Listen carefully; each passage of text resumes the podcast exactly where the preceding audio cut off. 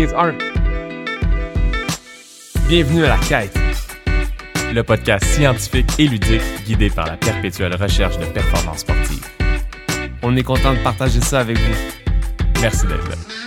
Frank, Mike. Frankie Boy. Aujourd'hui, on parle de fréquence cardiaque. Yeah. Fréquence cardiaque et les zones. Mhm. C'est un gros topic Mhm. Parce que ça comprend plein d'éléments. Puis je veux qu'on passe à travers tout ça parce que c'est quelque chose de primordial Mhm. dans l'entraînement d'endurance. Ouais. Donc, parle-moi de fréquence cardiaque. Qu'est-ce que c'est? Qu'est-ce que ça mange? Euh, la fréquence cardiaque, c'est simplement un reflet de la charge interne, le reflet de qu'est-ce qu'il en coûte à ton organisme pour faire la tâche en cours. Puis les ondes, c'est simplement une manière de diviser les plages d'intensité entre le très facile et le très difficile pour être en mesure de parler le même langage sur la nature des adaptations qui se produisent en fonction de l'intensité, tout simplement. Parfait. Il y a plein de systèmes de zones. Oui. Tu sais, Strava, c'est 5. Ouais. Sur Training Peaks, tu as les 5, 7, 8, 9, 10 zones. Là, c'est super complexe. Tout le monde utilise trois zones. Ouais. Parle-moi, y a une qui est meilleure que les autres? Y a une qu'on devrait plus utiliser, qui est comme plus courante, qui est plus facile à utiliser? C'est très contextuel. Euh, le point d'ancrage de chacune de ces zones-là, c'est la présence de deux seuils. Des seuils qui sont ventilatoires et de lactate. là. Donc, je vais dire lactique à partir de maintenant. là. Donc, des seuils ventilatoires et lactiques. Il y en a un premier, puis il y en a un deuxième. Donc, autour de ces deux démarcations d'intensité-là, on organise une sous-division de zones. Fait que la quantité minimale de zones que tu peux avoir, c'est trois en dessous du premier zone, euh, du premier seuil, excuse-moi, entre le premier puis le deuxième seuil et passer le deuxième seuil. Là, tu aurais tes trois zones. Le. Excuse, je vais pas te couper, Non, mon non. La première place, ventilatoire. Ouais, Sous le seuil ventilatoire, ouais, qu'est-ce qu'on insinue par seuil Voilà. ventilatoire? voilà. On Donc, ventile? euh, oui, mais c'est que c'est la manière que ça va être déterminé. C'est basé sur des marqueurs ventilatoires.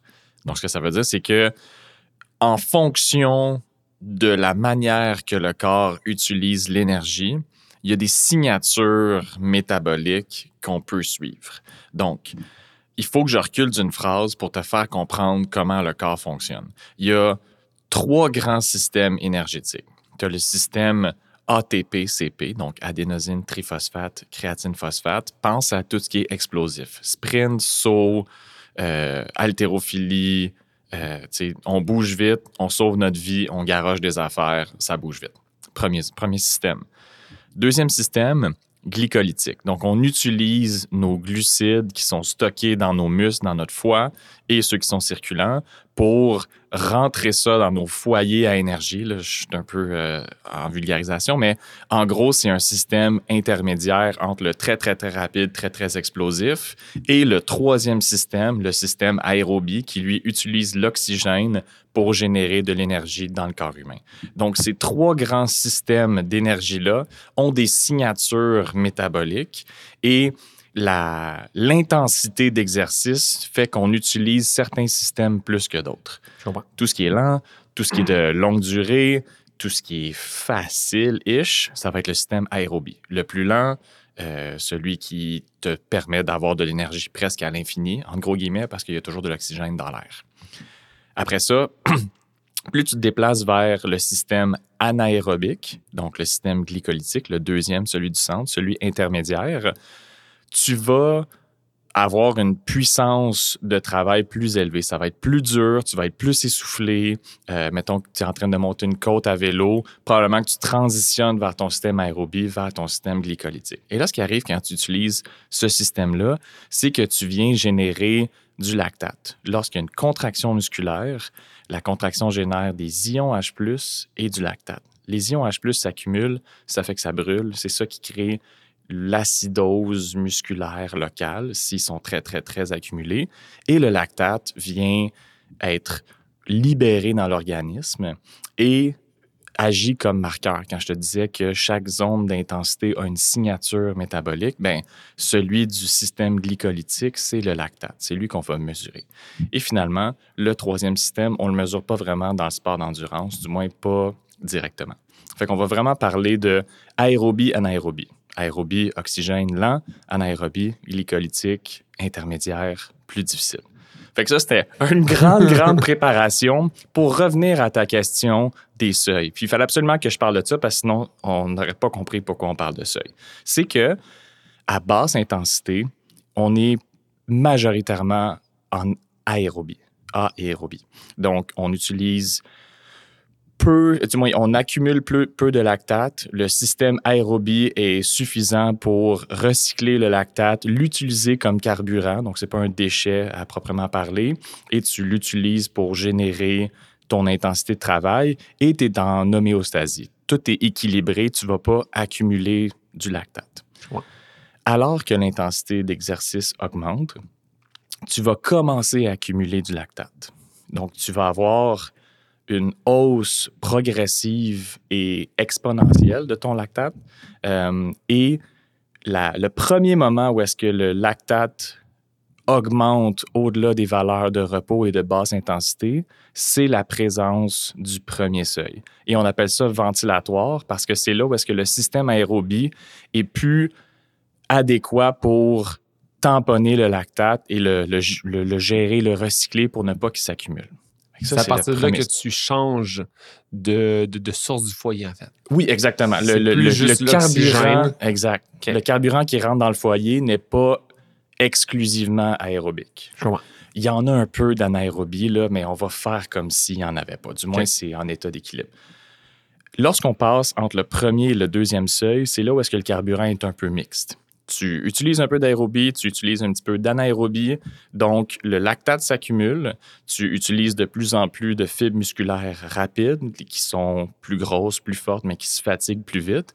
Et arrive un deuxième point, le deuxième seuil, où est-ce que là, on voit une augmentation, je vais dire, radicale ou du moins euh, marquée de euh, l'accumulation de lactate et des composantes ventilatoires, ta fréquence de respiration, ton volume de, de respiration. Là, à chaque fois que tu prends de l'air, tes, tes, poumons ils prennent de l'air. Donc, euh, on passe un seuil où est-ce que on peut plus se stabiliser. Entre le premier et le deuxième seuil, si l'intensité arrête d'augmenter, tu pourrais te stabiliser, passer le deuxième seuil, il n'y a plus vraiment de stabilisation possible. Euh, puis là, tu vas juste t'épuiser si l'intensité continue à augmenter. Je comprends. Fait que c'est une grosse, grosse, grosse, grosse explication. Parenthèse. Oui, vas-y. Mais si on parle qu'il y a trois ouais, zones ouais, comme ça. ça, c'est aussi là que je voulais aller. Pourquoi alors est-ce qu'un système de cinq zones voilà. est les plus, la, la, la, plus commune? Exactement. Fait que le système à trois zones, c'est le plus simple parce qu'il fait la distinction entre le facile, le moyen puis le difficile. Donc, en bas du premier seuil, c'est facile. Entre le premier et le deuxième seuil, c'est moyen, modéré. Puis au-delà du deuxième seuil, c'est très difficile. Donc, pour pas confondre les gens, quand on réfère au système à trois zones dans notre podcast, on va essayer d'utiliser des couleurs. Fait que vert, jaune, rouge. Vert en bas du premier seuil, jaune entre le premier et le deuxième, puis rouge passé le deuxième seuil. Puis là, ta question, c'est mais pourquoi? Y a-t-il plusieurs sortes? Et donc, c'est qu'on essaye d'avoir une plus grande précision sur la nature à la fois des perturbations physiologiques et la nature des adaptations de passer du temps à cette intensité-là. Parce que si tu passes du temps à basse intensité et si tu passes du temps à très haute intensité, oui, tu t'améliores, mais tu n'améliores pas les mêmes systèmes. Et le coût pour l'organisme n'est pas pantoute le même non plus. Donc, dans la deuxième zone, qui est la zone jaune, jaune ouais. le début de la zone jaune, ouais. ce qui se passe dans mon corps n'est pas pareil à ce qui se passerait à la fin de la zone jaune. Ce qui fait qu'on met un système de cinq zones et on découpe. Voilà. Voilà. Voilà. Donc, puis il y a des gens qui se questionnent sur quand est-ce que c'est trop facile? Quand est-ce que, oui, tu es en bas de ton premier seuil, mais tu es tellement loin du premier seuil, tu es tellement dans une intensité qui est facile qu'on se demande s'il se passe quelque chose. Donc, il y a deux zones mettons, dans un système qui est à plus que trois zones. On prend là, la mettons, 5, on mettons, prend la 5, parce mettons. que c'est la classique. C'est ça. Fait que, mettons, dans un système à cinq zones, tu as ton premier seuil et avant ton premier seuil, tu as la zone 1 et la zone 2. Tu as ton premier seuil. Tu as ta zone 3 et ta zone 4. Tu as ton deuxième seuil et tu as ta zone 5 par la suite. Et là, la distinction que certains scientifiques ou coachs font d'amener une sixième et une septième zone, ça va souvent être passer le deuxième seuil, qu'on va rajouter des zones, et c'est pour illustrer la très, très haute intensité. Des sprints, euh, de la montée de montagne, euh, c'est vraiment une composante neuromusculaire à la toute fin, à la droite du continuum, puis une zone un peu genre euh, anaérobique qu'on appelle, là, parce qu'on a maximisé tout notre système aérobie, puis on est, à une, on est à une intensité de travail qui est au-delà de ce que ton système aérobie peut fournir, et là, c'est ton système anaérobie qui vient patcher. OK, je comprends. Ouais. Je suis quelqu'un qui s'entraîne. Oui. Je cours. Oui. Je Strava. Ouais. Et à la fin, je vois Ouais. mes cinq zones. Ouais, le temps passé dans chacune des zones. Voilà. Ouais. Mais je ne comprends pas trop ce qui se passe. Ma question, c'est je veux savoir si mes zones sont exactes. Parce qu'il y a ça aussi, tu sais. Mhm. Il y a des gens que la fréquence cardiaque est différente que pour d'autres. Et je pense que par réflexe ou par défaut, en fait, du moins, le Strava calcule le classique 220 moins ton âge, fréquence cardiaque maximale, Ouais. et etc. Ouais. Mais dans plusieurs cas, c'est pas 100% exact. Non. Tu sais, Ouais. Je prends l'exemple d'une athlète que j'ai, son cœur montait à genre 210. Ouais. Fait qu'elle aurait 10 ans. Oui, c'est ça. Exactement. Fait que c'est impossible. Euh, fait que comment que je peux être sûr que mes zones sont les bonnes Ouais. pour pouvoir les utiliser par la suite Ouais. pour m'entraîner? Il y a plusieurs approches. Je te donne ça en blitz, puis après ça, je vais plus loin en détail. Il y a l'approche de faut que tu connaisses ta fréquence cardiaque maxi- maximale, faut que tu connaisses ta fréquence cardiaque de repos pour savoir c'est quoi ton range. Puis il faut aussi que tu saches c'est quoi la plage totale d'intensité que tu as à gérer à l'entraînement, puis c'est quoi la réponse cardiaque dans ces plages-là? Ouais. Fait qu'il y a un concept qui s'appelle la fréquence cardiaque de réserve. Puis ça, c'est la différence entre ta fréquence cardiaque maximale et ta fréquence cardiaque au repos. Parce que tu peux pas aller plus bas que ta fréquence cardiaque de repos, sinon t'es mort. Le repos, c'est Toi et moi, en ce moment, on est assis, il se repos. passe rien. Là. Coucher, ça serait un petit peu plus exact, là, on s'entend, là, mais comme, je me lève le matin, voilà. puis je regarde directement. Exactement. Je me lève pas de mon lit. Non, Super. non, t'es couché. OK. Puis là, mettons, pour faire un chiffron, t'es à 40 de FC au matin. Puis mettons, pour faire un chiffron, t'es à 200 de fréquence maximale.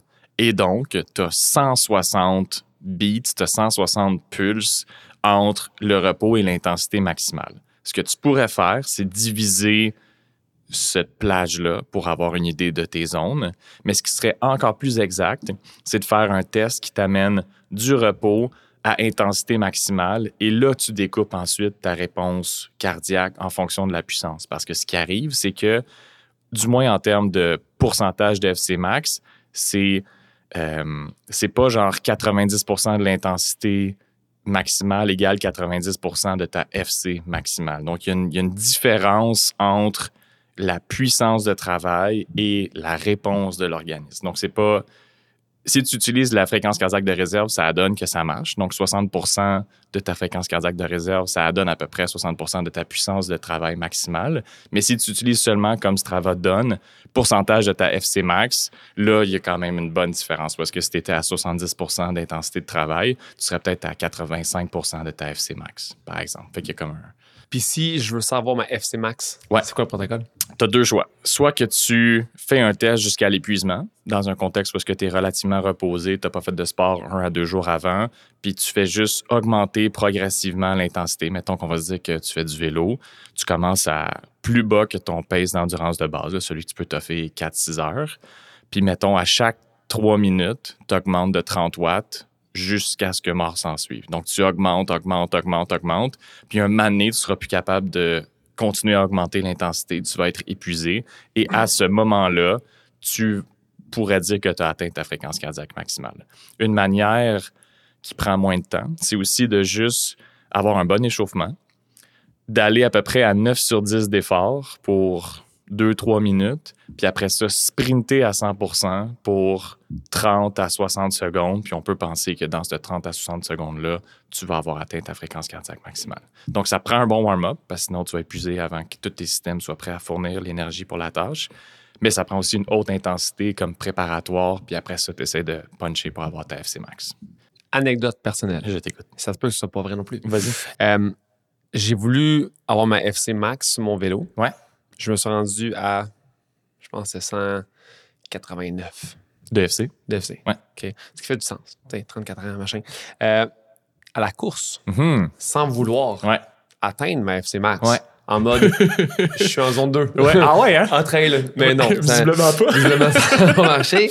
Euh, j'ai atteint, je pense, 196. Ouais. Je crois que musculairement, Ouais. en vélo, c'est vraiment juste une, une faiblesse musculaire ou du moins un, un manque de force vraiment musculaire qui m'a arrêté d'aller plus loin versus à la course à pied. C'est rare que c'est tes jambes qui te lâchent, c'est plus juste ton, ta Ouais. façon de respirer qui est comme Ouais. too much. Fait que, est-ce que ça veut dire que j'ai des zones différentes à la course puis en vélo? Ça- Légèrement, oui. OK. Fait dans un monde idéal, Tu aurais deux. un, ouais, exact. un système de zone pour quand tu fais de la course à pied, puis un système de zone pour quand Ah. tu fais du vélo. Mais là, je te rajoute Mon Strava fait pas ça, lui. Exact. Là, je te rajoute trois nuances de plus. Première affaire, c'est normal que ta FC max soit plus basse à vélo qu'à la course. Ton poids est soutenu par le vélo. Tu as une moins grande implication de tes membres supérieurs. Donc, la demande de travail va être toujours un petit peu plus faible. Ouais. Donc, ta FC max à vélo est généralement 5, peut-être 10% plus basse que ton style de course, mais c'est plus souvent 5 Ouais. Juste un peu quelques beats. À la course aussi, ben, tu gères le poids de ton corps et tu as une, un petit peu plus grande implication de tes membres supérieurs. Et aussi, tu peux bien plus euh, frapper ta FC max quand tu montes une côte parce que la, puissance de travail nécessaire est d'autant plus grande. Mais là, je te rajoute deux autres aspects. C'est que lorsque tu as tes systèmes de zone à vélo puis à la course, souvent, à vélo, on va avoir un système sur sept zones. Alors qu'à la course à pied, on va avoir un système sur cinq zones. Parce que généralement, quand tu fais des tâches de course à pied euh, en endurance, le sprint, le, vraiment le pic vitesse est pas vraiment utilisé, il est pas vraiment entraîné, fait qu'on on le néglige, on se dit, passer ton deuxième seuil, c'est assez intense, on a ce qu'on a besoin comme, comme zone. Alors qu'à vélo, si tu es un vrai cycliste, là, euh, tu fais de la compétition, il y a des moments où est-ce que tu dois sprinter. Peut-être même que tu es un sprinter sur ton équipe. Donc, tu dois entraîner cette fin complètement à droite Mhm. du spectre d'intensité. Donc, souvent, à vélo, on va utiliser un système à 7 zones plutôt qu'à 5.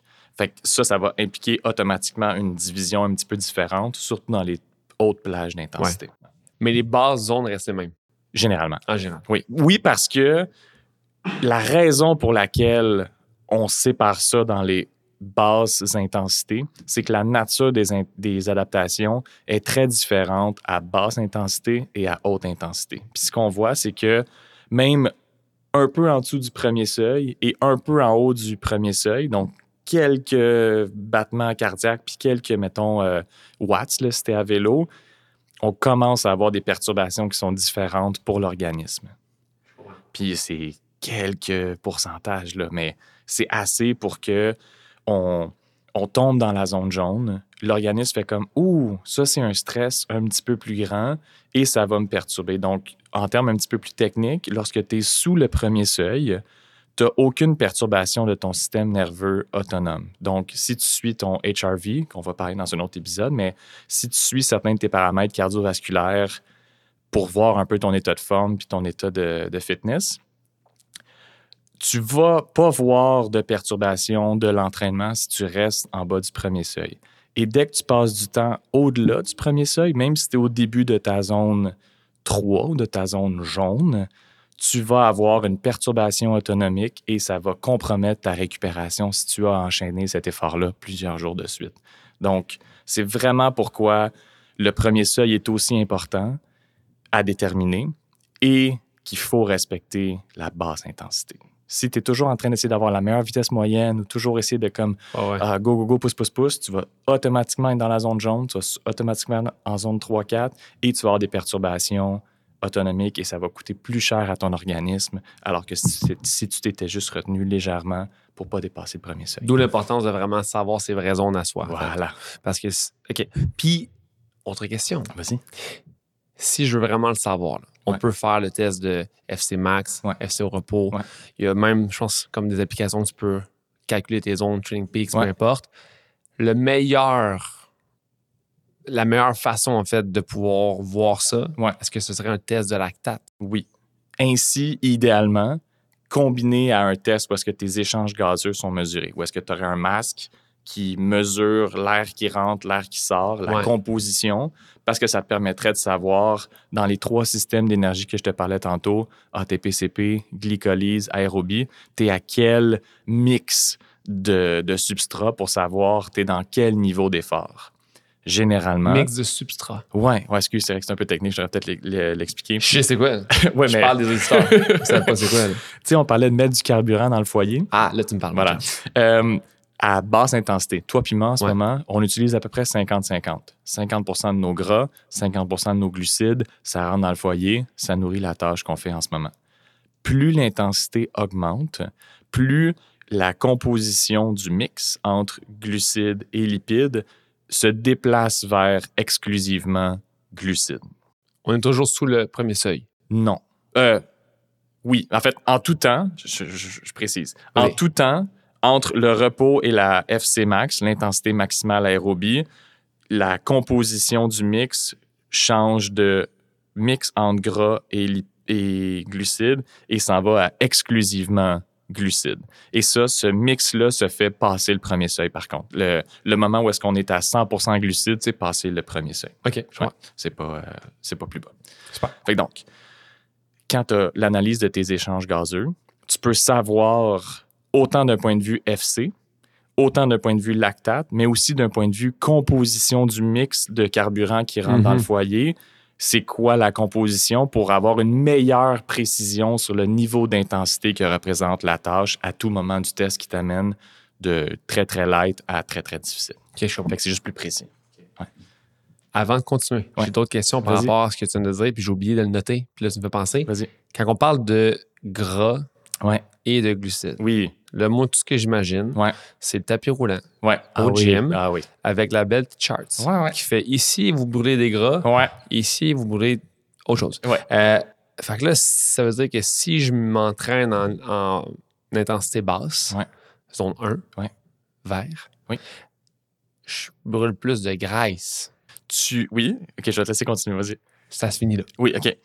C'est vrai que tu brûles plus de graisse en proportion du mix, en pourcentage, à basse intensité.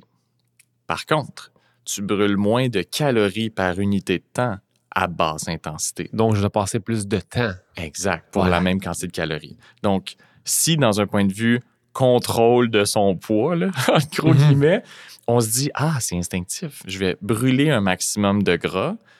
Euh, Ça tient pas la route pour deux raisons. Première raison, c'est l'intensité de travail est vraiment faible pour maximiser le fait de brûler un maximum de gras par unité de temps. Et t'es bien mieux de brûler un maximum de calories totales à plus haute intensité. Ça va être plus rentable. Ton heure passée à faire du Mhm. bike va être bien plus rentable. Et aussi, un effet de l'entraînement, c'est de utiliser plus de lipides pour une même intensité. Fait que mettons qu'à 70% de ton effort maximal, quand tu es un débutant, tu es peut-être presque exclusivement glucide parce que c'est quand même une haute intensité perçue pour toi. Alors que si tu es un athlète confirmé, à 70% de ton effort max, tu vas peut-être avoir une composition de, de lipides qui est nettement plus élevée pour cette intensité-là. Ça reste 7 sur 10, mais à- puisque ton organisme s'est habitué à être efficace, à utiliser beaucoup de gras, euh, c'est un petit peu plus... euh, il y a plus de lipides dans le mix dans le- de carburant. OK, je comprends. Ouais. Fait que ça, c'est une des adaptations chroniques et longitudinales de l'entraînement. C'est réduire la dépendance aux glucides puis augmenter la capacité de brûler du gras parce que ben, on en a plein des réserves. On a bien moins de chances de passer à travers nos réserves de gras que de passer Ouais. à travers nos réserves de glycogène, le, le glucose qui est stocké dans nos muscles puis dans notre foie. Fait que si je résume, Ouais. je peux utiliser FC max, FC repos, Ouais. FC en réserve. J'ai oublié, il faut que je précise Oui, quelque chose. Quand je parlais de FC de repos, euh, de FC de réserve, je veux dire, j'ai oublié une composante importante. Ça prend un pourcentage. Fait que tu fais ton max, mettons que c'est Ouais. 200, moins ton repos, mettons que c'est 40, ça donne 160. Puis après ça, il faut que tu multiplies ça par le pourcentage d'intensité voulu. Fait que si tu veux travailler à 50% de ton max, tu prends 160, tu le multiplies fois 0.5, donc tu le divises en deux, euh, ça donne 80, puis tu le re-rajoutes à ta FC de repos Fait pour 110. savoir. Fait que 120. 120. 40 plus 40. 80. Voilà. Je savais. Fait que, fait que donc, 120 de FC représenterait 50% de ton max. C'est pour ça que c'est aussi séduisant comme méthode, c'est que ça te permet de faire la plage totale des intensités, puis d'avoir une zone approximative de ce que ça représente en termes de FC. Et là, si on parle des seuils, Ouais. si je vais être dans la zone verte, Ouais. c'est combien de pourcentage? Ouais. Donc, généralement, puis ça, il y a des différences interindividuelles, mais on va dire ballpark, la zone verte se termine environ à 65% de ton max. Donc, la zone 2, en système à 5 zones, va être de 50% de ton max à 65% de ton max. Le, le premier seuil est à peu près à 65% puis passer ça, tu tombes en zone jaune ou en système euh, à 5 zones, en zone 3. Super. Puis là, l'enjeu, c'est savoir où est-ce que c'est trop peu intense. Puis souvent, c'est 50% du VO2 max, 50% de ton effort max. En bas de ça, probablement que c'est pas assez intense pour stimuler quelconque adaptation. Fait qu'on capte ça à 50. La zone de basse intensité est environ de 50 à 65% Et le deuxième seuil? et le deuxième seuil. Donc, du premier au deuxième seuil, généralement, c'est à peu près, là, à peu près, de 65 à 80. C'est ton, c'est ta zone 3. Jaune. Ben, début de jaune. Tu comprends? Oui, oui, début Ok, ouais. Puis après ça, jusqu'à à peu près 85, euh, ça va être ton deuxième seuil. Puis passer ça, là, tu arrives à à peu près là, euh, 90 et plus. Là, tu es en zone VO2 max. Puis là, tu es zone 4, zone 5, ça monte. OK, super. Je connais mes zones. Ouais. J'ai fait le test de lactate Ouais, ou l'autre, peu importe. Ouais. Comment je peux utiliser mes zones dans mes entraînements pour m'améliorer? La manière d'utiliser, c'est de faire, c'est de comprendre que 80% de ton temps d'entraînement aérobie devrait être passé sous le premier seuil. Ouais. Puis que le 20% restant, c'est un mix entre de la zone jaune puis de la zone rouge, zone 3-4 puis zone 5. OK. Donc, comment les utiliser à l'effort? C'est ça. C'est de s'assurer qu'on est en bas du premier seuil. Puis après ça, choisir judicieusement où tu places ton travail de haute intensité avec ton 20% restant pour avoir les adaptations restantes euh, visées. Fait que dans un système à 5 zones classiques, Ouais. je devrais passer un 80% de mon temps en zone 2, Ouais. Un, deux, mettons. 1-2. Ouais. Mais à 1, on, on disait qu'il y a. C'était peut-être un peu moins utile. Fait que disons, priorisons le temps passé en zone 2. OK. Et le, les- le 20% restant, je vais Ouais. passer soit en zone 3 Ouais. ou en zone 4-5, C'est ça. qui est la zone rouge 4-5. Ouais. S'entend là-dessus? Euh, Mm. z- Rouge, 5. C'est ça. 3, 4, c'est. T'as raison. Ouais. Voilà. Euh, maintenant, qu'est-ce qui fait la différence entre les adaptations qui se passent dans mon corps Ouais. en 3-4 Ouais. jaune et le rouge? Ouais. Mon 20% je le mets en 3-4 ou je le mets en rouge? Ouais. Ça, on peut partir pour trois heures là-dessus. mettons qu'on part pour je- trois mettons minutes. qu'on part pour trois minutes. Je vais te dire que la nature des adaptations est très, très différente entre la basse intensité et la très haute intensité. Voilà comme un continuum.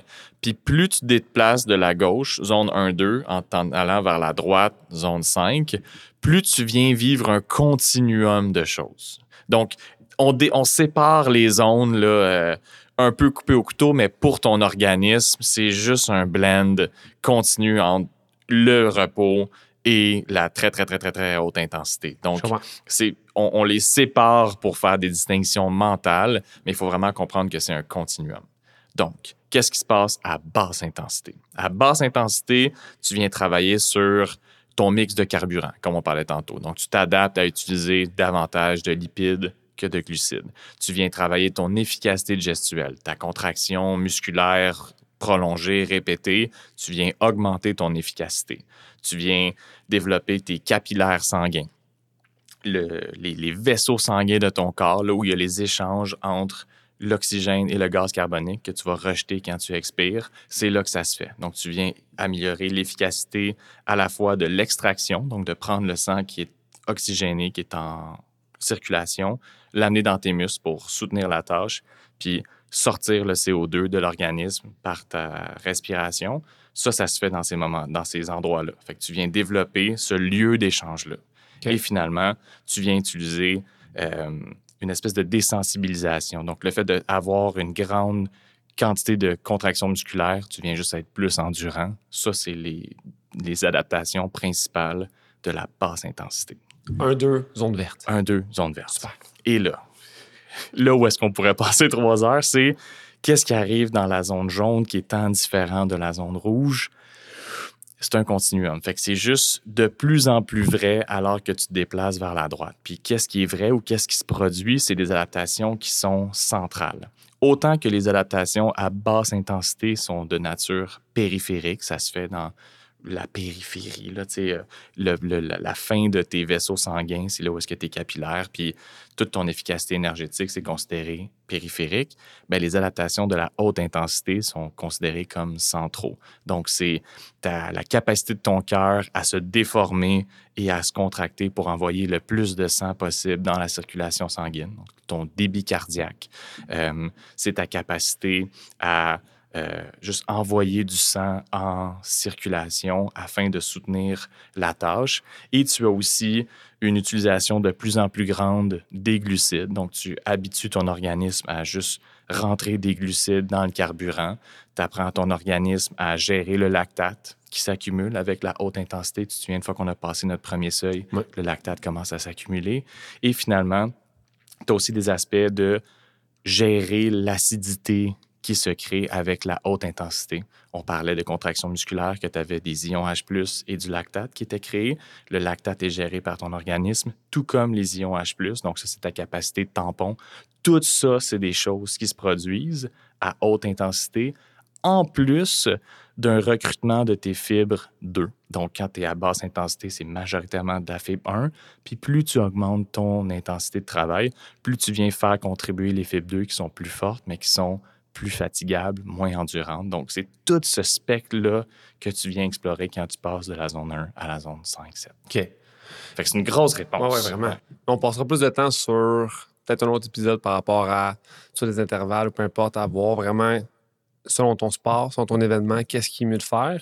On va faire également un épisode sur la zone 2. Oui. Parce qu'on parle d'un 80% qui est important de passer en zone 2. Je crois que ça, ça vaut un épisode complet. Oui, oui, oui. De- S'il faut y passer tellement de temps, il faut qu'on en parle Ouais. davantage. ouais. Exact. un point d'intérêt, en plus de la différence entre les adaptations centrales et périphériques, c'est qu'ils convergent vers un même signaleur principal de ton corps. Donc, ça a été montré que si tu passes beaucoup de temps à basse intensité, tu vas avoir des changements qui sont plus lents, plus longitudinaux, puis qu'à haute intensité, tu as des changements qui sont plus instantanés. Tu peux plus rapidement changer ta performance, mais ça a été montré dans des, dans des études que tu as besoin des deux. Tu peux pas juste faire du travail à basse intensité parce qu'à un certain point, de juste continuellement augmenter ton volume, ça change pas ta performance sportive, ça change un peu tout ton organisme, ce qui te permet de rentrer plus de haute intensité, mais si tu fais juste la basse intensité, tu perds un peu cet avantage-là.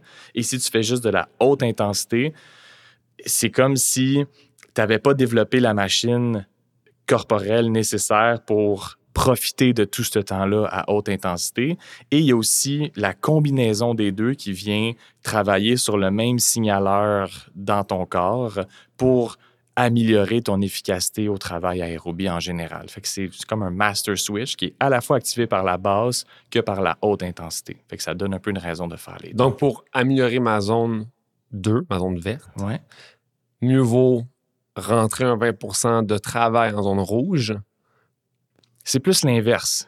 C'est plus, Plus l'inverse. c'est plus afin de bénéficier du temps à 20% de haute intensité, tu as tout intérêt de développer une grosse machine aérobie avec ton 80% de basse intensité. Donc, même si tu dis, moi, je fais de la course, je fais du, euh, je sais pas, là, je cours des 5 km, l'intensité en zone verte est tellement différente de mon intensité de course que je vois pas vraiment la pertinence. Tu sais, je, je veux juste faire du travail à haute intensité, c'est ça mon pace de course, mais ça, c'est une vision myope de l'entraînement parce que tu veux développer les adaptations qui sont cruciales en basse intensité pour soutenir le travail en haute intensité. Parce que l'inverse aide également? J'ai jamais pensé de même. Je Tu fais que dire- des Ironman. Je fais juste, que, juste, Juste des de la longues basse distances. intensité, ouais. exact. Ouais. Je fais des 16 heures de travail dans mes events. Ouais. Est-ce que le 20 vaut la peine? Ah, voilà, bonne question. Euh, probablement aussi, parce que les adaptations centrales qui sont stimulées par la très haute intensité s'applique aussi à la basse intensité. On parlait de débit cardiaque, on parlait de tamponnage, de résistance à la fatigue. Tout ça se produit à basse intensité aussi. Mhm. Ouais. Je pense que de faire un épisode sur la programmation, Ah ouais, c'est immense. Là. c'est nécessaire finalement. ouais. Donc, une sur la zone 2 et Ouais. une autre sur. euh, En fait, ça va sûrement être plus qu'un épisode chaque. Pro- là, probablement. que, en tout cas, ouais. Ah, c'est énorme. OK. Si on vient à la fréquence cardiaque, aux zones, Ouais. si on comprend que c'est très important de déterminer ces zones à soi, parce que c'est différent selon l'individu, que tu peux t'entraîner trop fort pour rien ou. Ouais. Sans le savoir, tu sais. Voilà, c'est Ouais. ça. t'sais. Fait que si j'ai une fréquence cardiaque maximale de 220, Ouais. puis que j'ai 40 ans, Ouais. je suis complètement off dans mon Ouais, Strava. ouais, t'es, un, t'es une anomalie populationnelle. Genre. Ouais. Euh, donc, déterminer ces zones, c'est important. Ouais. Maintenant, en termes de, de- de façon de monitorer, c'est un mot, ça? Ben, monitorer, Monitorer, monitorer un peu, ouais. c'est anglais-français. C'est Ouais, ouais, on Est-ce que ça vaut la peine d'utiliser certaines, certains outils comme une ceinture cardiaque? Est-ce que c'est meilleur qu'une montre? Oui. Euh, Ouais. Oui. Ouais. Parfait. Parfait. Autre question. voilà, ça c'est dit. Super. Ben, en général, Ma question c'est quel est le meilleur outil Voilà. que nous pouvons utiliser Ouais. pour déterminer notre fréquence cardiaque? ouais, en règle générale, la ceinture cardiaque, c'est la meilleure chose, avec la nuance que pour des tâches où est-ce que le membre sur lequel un capteur optique comme une Apple Watch ou une montre Garmin euh, est placé, ça peut marcher? Mais si tu cours, puis tu as une montre au poignet, puis tu espères prendre la FC de ta montre de ton bras qui bouge, ça, ça marche pas. Ouais. Fait que- mais il y a aussi des capteurs optiques que tu peux mettre sur des membres qui sont immobiles. Fait que, par exemple, j'ai des athlètes de kayak qui veulent pas porter de ceinture de FC parce que les bras accrochent un peu le tronc quand Ah ils ouais. s'entraînent. Ça, ça gosse. Fait qu'ils vont placer un capteur optique, mettons, sur leur cheville ou sur leur mollet, que ça va prendre la circulation qui passe. Fait qu'ils vont être en mesure d'avoir une mesure de fréquence cardiaque sans obstruer le mouvement. Puis c'est placé sur un membre qui est immobile, leurs jambes bougent un peu, mais pas tant que ça. Fait que ça, c'est une méthode d'adaptation si tu es gêné par quelconque. Parce que Euh, la, la Apple Watch, la- les, les montres Garmin, Ouais. c'est ce qui est souvent utilisé pour la course à pied. Oui, c'est ça. Puis les valeurs sont off. Non, non, vraiment off. Puis tu le vois, là, si tu analyses tes fréquences cardiaques, c'est choppy. Là, les les rythmes d'augmentation, les rythmes de descente du, du cœur, c'est pas le reflet réel de la physiologie. là. C'est comme juste ton marqueur, ton capteur, je veux dire, qui prend des mesures erronées. Là. Ouais. Quand tu as une vraie mesure fiable de FC, ça bouge pas vite. Puis C'est peut-être un bon moment pour dire que la cinétique du changement de la fréquence cardiaque, c'est l'affaire la plus lente qu'on mesure à l'entraînement. Perception d'effort, wattage, pace, vitesse, tout ça change plus vite que l'AFC. Fait que, mettons, tu es au repos, tu te mets à sprinter, ta vitesse a changé presque instantanément, ta perception d'effort a changé presque instantanément, l'énergie nécessaire pour fournir le, le carburant pour l'exercice change instantanément, mais ta FC va comme ouh, augmenter légèrement, légèrement. Donc, d'où l'importance d'avoir une bonne mesure parce que il faut qu'on soit en mesure de se dire quand on est dans les bonnes zones d'intensité, puis pas être ah ouais, c'est sûrement les bonnes zones d'intensité, mais ça fait comme une espèce de Ouais, ouais. comme un sismographe là, quasiment, là, Mhm. un tremblement de terre, ça. OK. Ok, ouais. Ça me fait penser à la dérive cardiaque. Oui, Un, sujet que je connaissais pas vraiment, Ouais. mais c'est euh, notre ami euh, Hachim. oui, Hicham. Hicham. Ouais. On s'excuse pour le. fois que je me trompe, des fois Oui, je le dis, je les screw. Attention, Hicham. Ben non, c'est pas ça. Hachim, euh, je fais mon test de lactate avec lui, Ouais. euh, puis il me parle de la dérive cardiaque. Ouais. Est-ce que c'est quelque chose qui change selon euh, no- notre, notre fitness, sais, dans le sens où plus je passe du temps en zone 2, plus ma dérive cardiaque finit par être lointaine Oui. ou non? Oui. Et. Donc, oui, c'est vrai que plus tu es entraîné, plus tu vas avoir une durabilité au niveau de la fréquence cardiaque. Fait que je mets ça sur le petit côté de la table, durabilité, on va y revenir. Ouais. Dérive cardiaque, on parle de l'augmentation de la fréquence cardiaque à travers un effort égal dans une durée de temps. C'est ça. Fait que, mettons, ta vitesse de déplacement ne change pas, le- ta, ta puissance de travail ne change pas, mais ta FC augmente progressivement avec le temps. Ouais. Dérive. Bien, euh, bien mentionné. Donc, la déshydratation, le manque de glucides, la chaleur, la fatigue euh, et probablement d'autres facteurs que j'oublie sont tous des causes de la dérive. Maintenant, je t'avais promis de parler de durabilité. Ça, c'est un gros concept en prescription d'entraînement de basse intensité. Afin de savoir est-ce que je devrais faire des entraînements de une heure, de deux heures, de trois heures, comme où est-ce que je sais que j'ai max out mes adaptations de basse intensité, bien, la durabilité, c'est un marqueur qui peut être intéressant. Donc, tu fais le ratio entre la puissance de travail et ta fréquence cardiaque. Donc, pour une puissance de travail qui ne change pas avec le temps, mettons que tu es sur Zwift puis tu fais trois heures, ta FC, elle, comment se comporte-t-elle? Est-ce qu'au sein de la première demi-heure et la dernière demi-heure, il y a une grosse différence? Est-ce qu'en pourcentage de ton maximum par rapport à la puissance de travail, il y a un découplage? Est-ce que la FC monte alors que la puissance de travail ne change pas? Cette mesure-là, tu peux la prendre pour un marathon pour savoir quand est-ce que ça commence à être dur. Tu peux le prendre pour tes séances sur Zwift pour savoir où arrêter ta séance parce que tu as maximisé tes adaptations de durabilité pour la journée. C'est un concept qui est de plus en plus intéressant pour suivre le travail hmm. de basse intensité. Donc, le decoupling en anglais entre la puissance de travail et l'AFC. Et c'est quoi le chiffre? Ben c'est ça, je voulais pas aller trop dans les détails, mais environ, tu sais, tu fais juste mettre l'un sur l'autre, ça te donne un certain ratio. Fait que, mettons, pour te faire un chiffron, euh, 75% de ma vitesse aérobie maximale, la vitesse que je peux tenir pour, mettons, 5 minutes en course à pied, et environ 75% de ma fréquence cardiaque de réserve. Ça, ça va donner un ratio. Mettons que je fais genre, euh, je suis à 75% de ma vanne, puis à 70% de ma FC de réserve. Ça donne 75 sur 70, ça va donner un ratio de 1.001, mettons. Puis ça, c'est pour le début de l'exercice. Puis là, je check une heure plus tard, deux heures plus tard, ce ratio-là, il est où entre ma vitesse et ma FC. Donc, si je suis encore à 70% de ma VAM, puis là, je suis rendu à 80% de ma FC, bien, je fais 80 sur 70, puis là, je suis peut-être rendu à 1.1 mettons 1.12, mettons. Fait que je suis passé de 1.001 à 1.12. Fait qu'il y a comme un changement au niveau du euh, découplage entre la puissance de travail et comment mon organisme le reçoit. Si, tu fais, tu suis l'évolution de ce ratio-là, puis une fois qu'il dépasse un certain niveau, tu calls ça off, puis tu es comme maximiser tes adaptations pour la journée. ça te permet aussi d'apprécier si ton travail de basse intensité fonctionne. Ah, est-ce que tu repousses le moment où est-ce qu'il y a un découplage qui mhm. se produit dans la tâche? Pour faire un épisode là-dessus. Oui, si tu veux. c'est super intéressant. Ben oui, puis c'est tough à expliquer verbalement sans y passer beaucoup de temps, mais c'est un concept qu'on installe puis qu'on pourra peut-être revisiter dans le futur. Super. Quand on parle de FC Max, il y a des gens qui croient, et peut-être c'est encore le cas, euh, peut-être que c'est vrai en fait, que les athlètes de haut niveau ont des FC basses. Pourtant, notre ami d'Ultra Trade qui s'appelle, tu sais c'est qui? Mathieu Blanchard, Kylian Journal? Kylian. Ouais, Kylian Journal, ouais. Voilà. Lui, un FC Max à 205. Ouais. Quand même un athlète d'ultra trail, super performant. Fait à quel point ça veut dire que.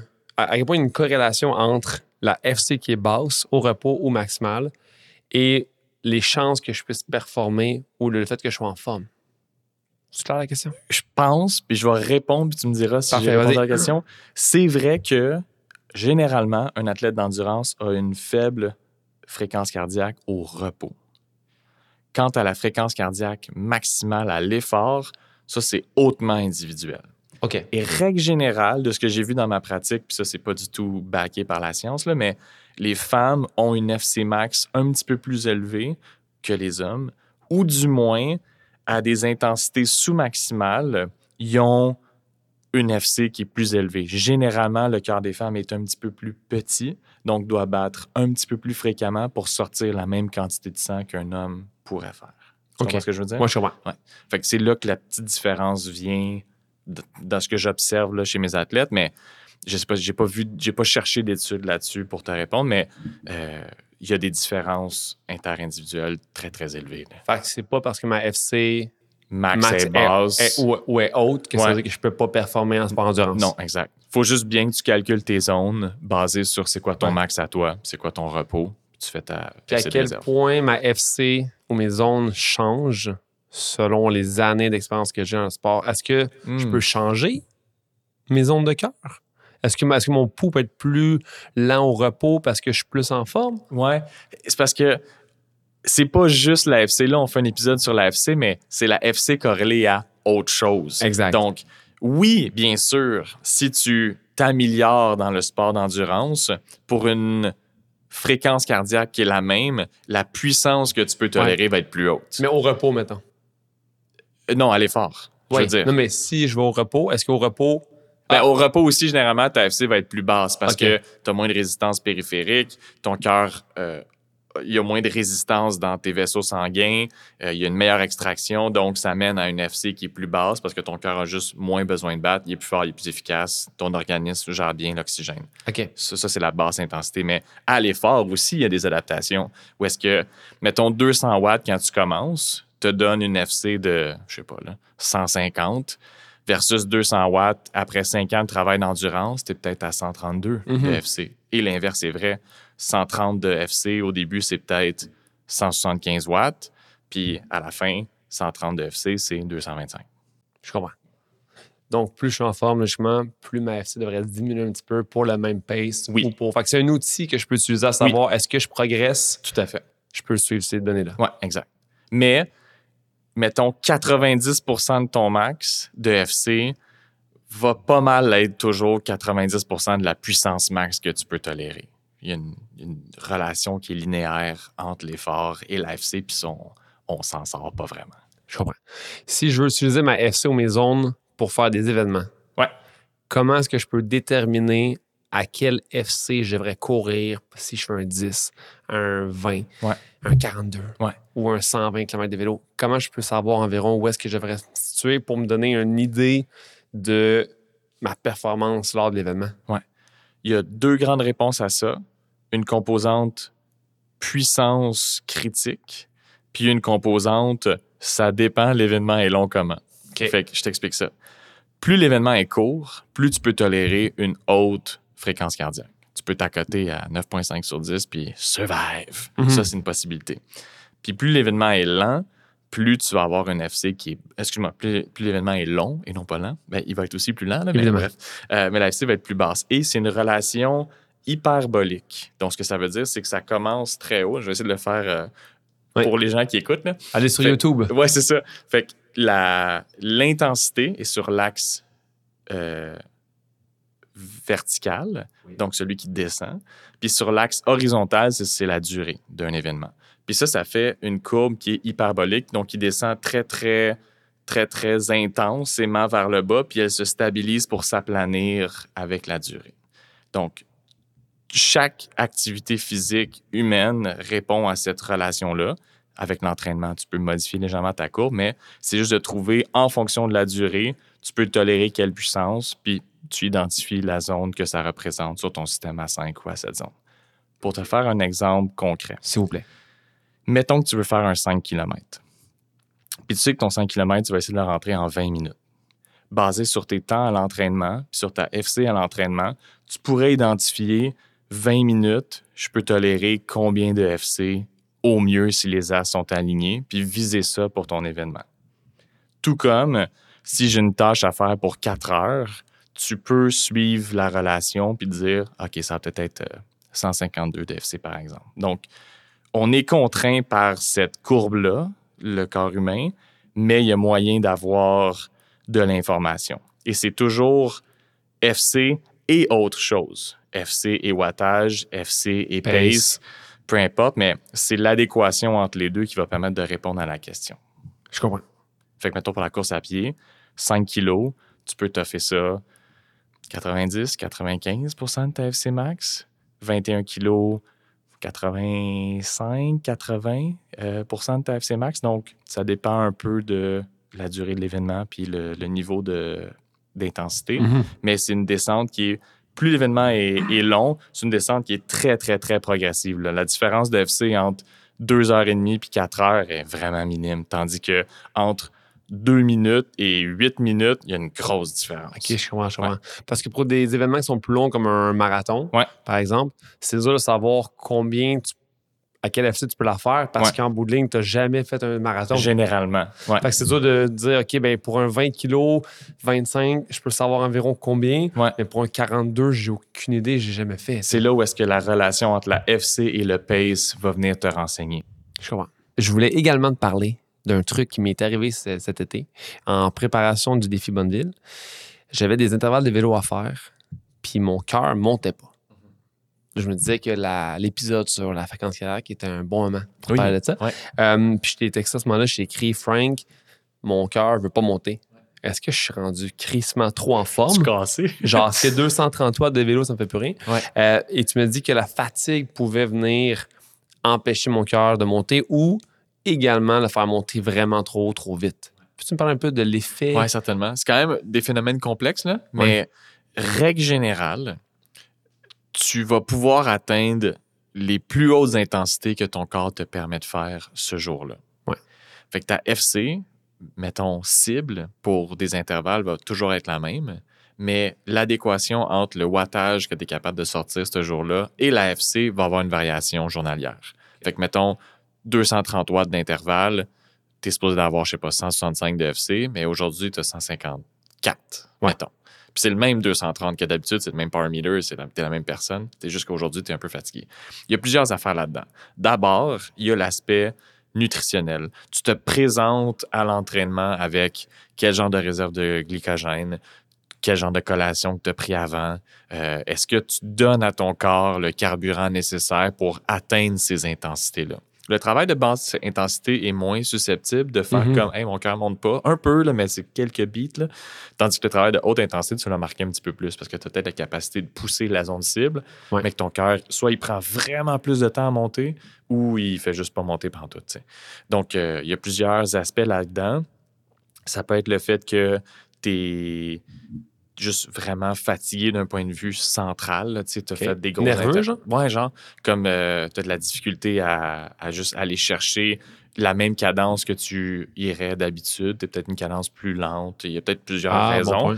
Euh, mais sinon, ça peut être juste impact de la caféine, impact de la chaleur, tu sais, la température extérieure. Est-ce que ça joue sur ta FC? Mettons, il faudrait que ça soit plus bas, par contre. Là, ça Mhm. a un peu moins rapport, là, là, ce que je suis en train de dire. Fait que Non, mais ça, ça affecte soit la hausse, Oui, soit c'est la ça. Mais baisse tu sais, de à, la... à la baisse, c'est juste que peut-être qu'il fait bien moins chaud que d'habitude. Mais là, ça voudrait dire que tu es dans un environnement extrême. Fait que ça n'a pas vraiment rapport. Fait que je veux juste. Genre du vélo Yukon, genre. Genre. Ok. Divers, tu sais. Mais ça peut jouer sur soit trop haut, soit trop bas, genre. Oui.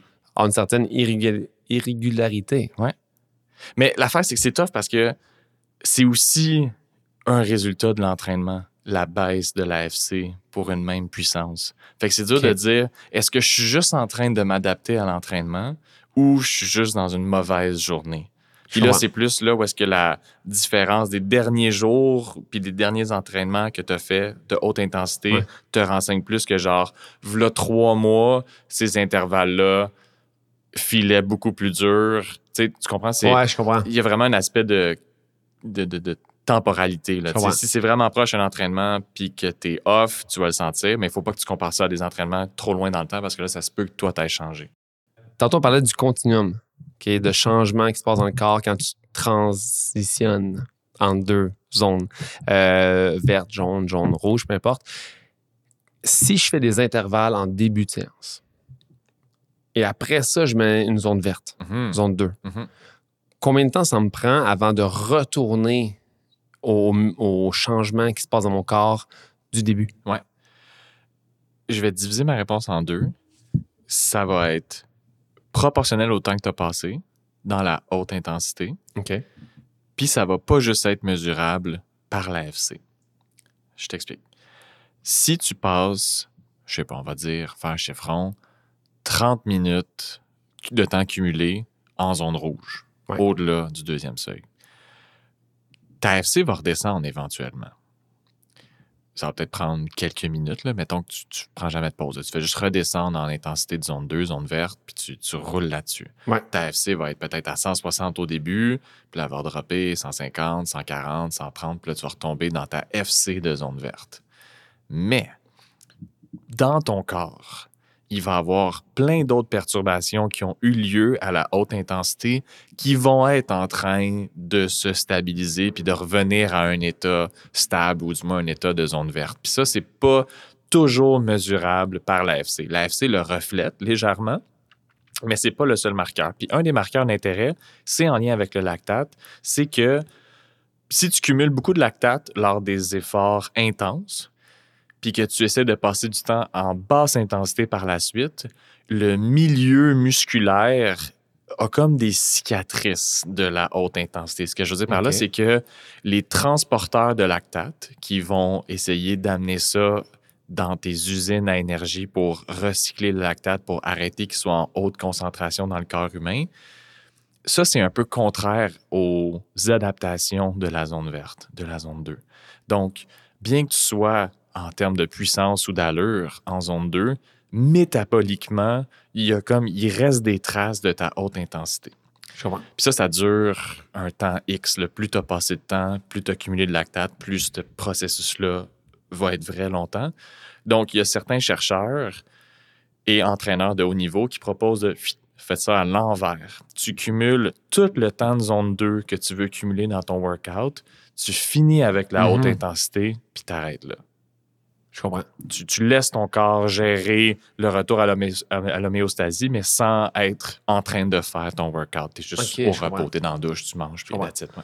Fait que est-ce que les gens devraient faire attention à pas trop regarder leur fréquence moyenne de l'entraînement? Parce que, tu sais, on peut passer de zone 2 à zone 3, zone 2, zone 3, zone 2, zone 3 super rapidement. Ouais. Ce qui fait qu'en bout de ligne, quand tu reviens en zone 2, tu n'es pas encore 100% en zone 2. en fait. Exact. OK. Ouais. Fait qu'on est mieux de faire plus de zone 2 au début. Ici, on en mettre quelque chose d'intense plus vers la fin pour pas qu'il y ait des perturbations. Entre autres, et aussi, ça va aider ta durabilité, ce qu'on parlait tantôt. Si tu te pratiques à faire ta haute intensité à la fin, tu vas travailler sur ta zone 2 pendant un bon bout et tu vas entamer tes intervalles en état semi-fatigué. Tu, sais, tu vas avoir cumulé la Mhm. fatigue de tout le temps en zone 2 avant, puis tu vas commencer tes intervalles là. Fait que ça, ça réplique un peu un contexte de course ou de compétition où est-ce que il faut que tu finisses fort, mettons, parce qu'il y a un push pour le, Ah ouais, d'arrivée, par exemple. Mais c'est aussi un indicateur de stabilité métabolique où est-ce que tu peux avoir de la très haute intensité, de la très grande qualité à la fin d'un entraînement de basse intensité. OK, je comprends. Puis est-ce que la FC ou du moins les, les zones cardiaques peuvent changer selon l'âge? Est-ce qu'il y a des certains Ben, trucs à regarder quand Ben tu vieillis? oui, non? dans la mesure où est-ce qu'en vieillissant, ta FC max diminue. Donc, si tu avais, je sais pas, 210 de FC max à 19 ans, puis à 54 ans, c'est peut-être juste 172 ta FC max. Je comprends. Donc, tu- tu vas gérer ça à la longue, mais tu sais, ça se fait sur plusieurs décennies. Mhm. Mais c'est là où est-ce que la fréquence cardiaque de réserve, ton max moins ton repos, fois le pourcentage que tu veux travailler, comme on a mentionné en début d'épisode, ça, ça va toujours être vrai.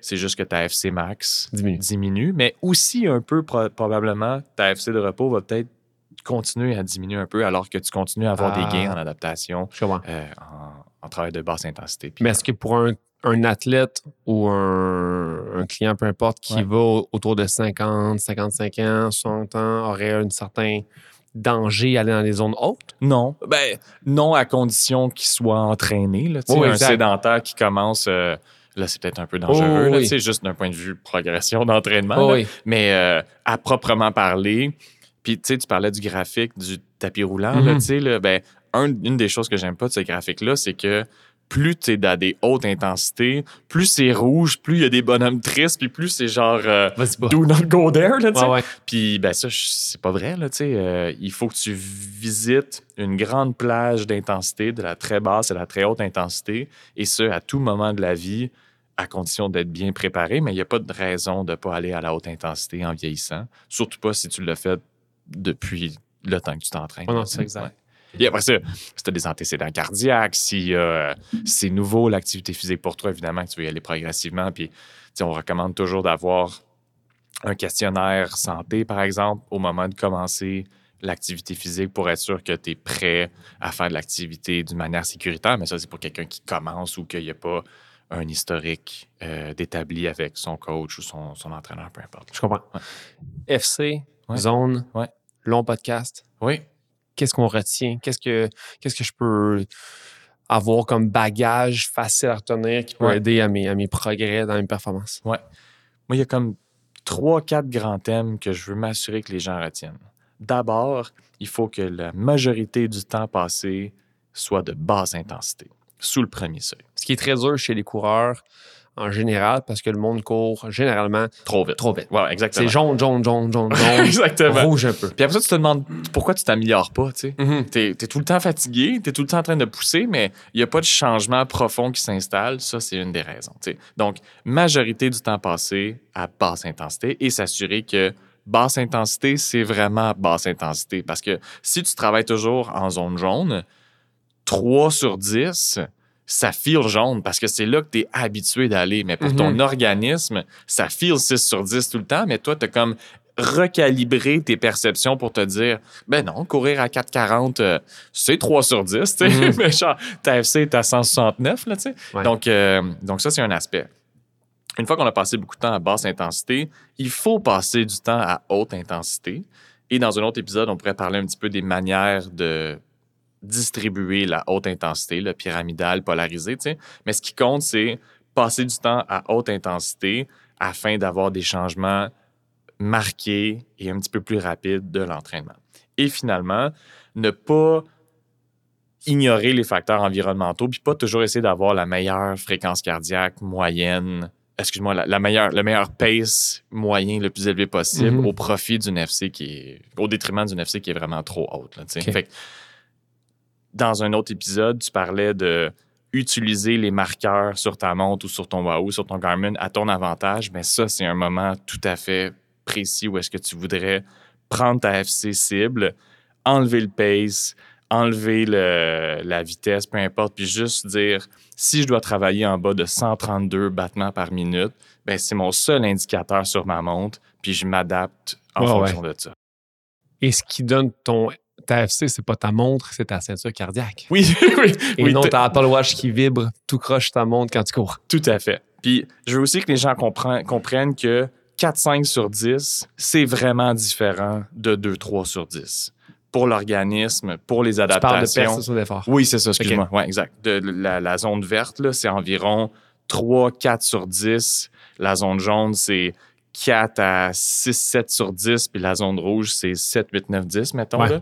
Euh, c'est très différent pour le corps, passer du temps à 5,5 sur 10 versus 3,5 sur 10. Donc, soyons délibérés dans notre sélection des ondes, puis respectons la haute intensité. Puis la haute intensité commence dès le premier seuil. Ouais. Donc, l'intensité modérée, c'est déjà considéré de la haute intensité pour ton système autonome, du moins. Peut-être que les gens qui ont un volume de course très élevé Ouais. le réalisent plus vite parce Ouais. que la récup est pas là, parce ah, que c'est un bon point. il y a comme pas d'adaptation à long Ouais. terme et tout. Mais pour quelqu'un qui court un, je sais pas moi, un total de 10 cas par semaine, il se fait un petit, euh, un petit 3-4 sorties. ouais. C'est un comme c'est pas temps de, de, de- de kilomètres, fait qu'il sent qu'il peut quand même récupérer, puis il fait. continue. Mais est-ce que ça veut dire qu'il pourrait quand même avoir des, des, des gains? Probablement. Et tu ouvres une porte phénoménale que j'ai oublié de mentionner, en fait, c'est que l'importance de faire le 80-20, 80 de basse intensité puis 20 de haute intensité, cette importance-là augmente avec la hausse de ton volume d'entraînement. Plus tu fais un haut volume d'entraînement, plus tu dois t'assurer de ne pas y aller trop fort. À l'inverse, tu t'entraînes trois fois une heure dans ta semaine, tu pourrais faire du jaune puis du rouge tout le temps.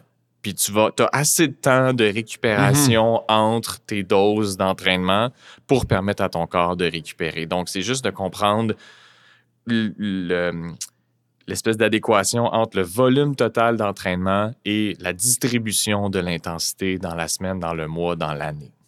Puis dans un point de vue de gym, Ouais. est-ce que la FC, on veut la regarder? Est-ce que c'est un indicateur de performance? Est-ce que là, est-ce que ce serait bon de regarder, tu sais, si je travaille en force, est-ce qu'il y a une certaine FC que je veux pas être lors du mouvement?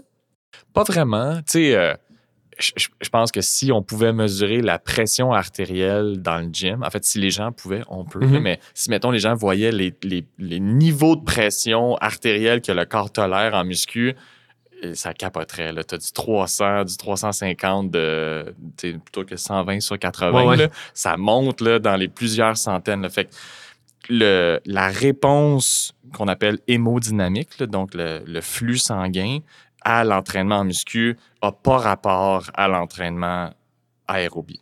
C'était pas super clair comme phrase, je recommence. Oui.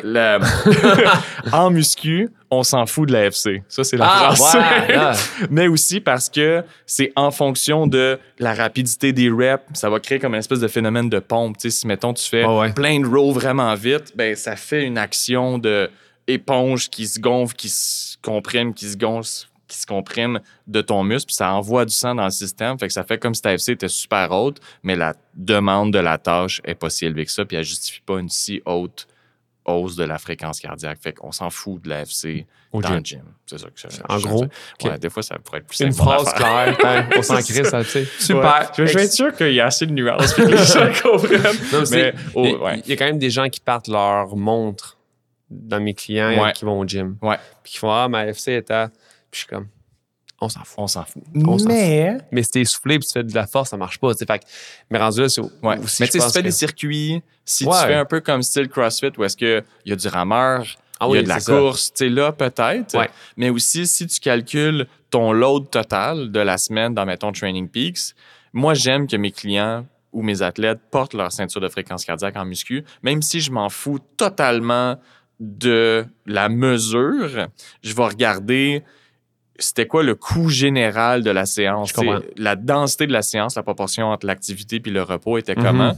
Puis ça s'inscrit dans un load total de la semaine. Puis ça me permet de quantifier ça un peu en, en TSS si les gens sont familiers Ah, avec. Training, euh, training Pour un athlète qui s'entraîne 3-4 fois en salle, c'est un ajout quand même supplémentaire qui est, pas, qui est quand même considérable. Exactement. Puis tu sais, c'est là où est-ce que si les gens se déplacent activement vers le centre d'entraînement, je veux qu'on mesure aussi la FC. Ah ouais, pas parce que c'est tant un effet d'entraînement majeur, mais chaque commute s'accumule dans la semaine, c'est ça. tu sais. Fait que, ça, il faut qu'on le prenne en compte. Si on est pour calculer le volume puis le load de la semaine, ben, il faut qu'on prenne tout. On va Ok. pas juste prendre 50 de la charge, sinon à quoi bon, tu sais. OK. Ouais. Fait du sens. Ouais. Frank, d'autres euh, commentaires? Ça en était un gros. C'est sûr qu'il y a des choses que j'aurais voulu rajouter, mais je pense qu'on va s'en tenir là comme premier Ouais.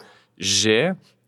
Puis il faut juste comprendre tu sais, les, les conséquences positives et négatives Mhm. de nos décisions. Puis on aura la chance d'aller plus en profondeur, mais je pense que c'est un bon primer pour comprendre l'interrelation entre tous les systèmes qui se produisent entre la basse et la haute intensité. Contraction musculaire, utilisation du carburant, euh, ventilation, débit cardiaque, c'est juste, tout est sur un grand spectre. Puis selon qu'est-ce qu'on choisit comme modalité d'entraînement, ben on vient se placer sur ce spectre-là. Mais c'est l'intera- inter- l'interaction de vraiment plein de systèmes corporels.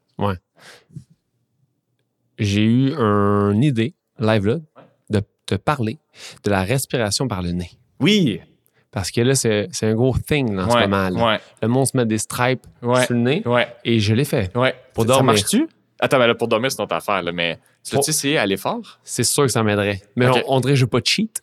Ben, Dans le sens pour où- vrai, Mais c'est sûr que ça fonctionnerait. Je te challenge là-dessus parce que si tu prends, mettons, des glucides à l'entraînement, c'est pour augmenter ta puissance de travail, Ah c'est pour avoir plus de gains. Si tu prends de la caféine, c'est pour optimiser ton entraînement. Fait que pourquoi pas optimiser Je ton suis un entraînement? tricheur, tricheur, tricheur. Non, non, au contraire, t'es juste smart. non, c'est- une blague. Ouais. Mais, euh, ben, c'est sûr que ça aiderait pour elle. Ouais. C'est sûr, c'est sûr. Surtout, mais des, des journées, je me sens plus congestionné que d'autres.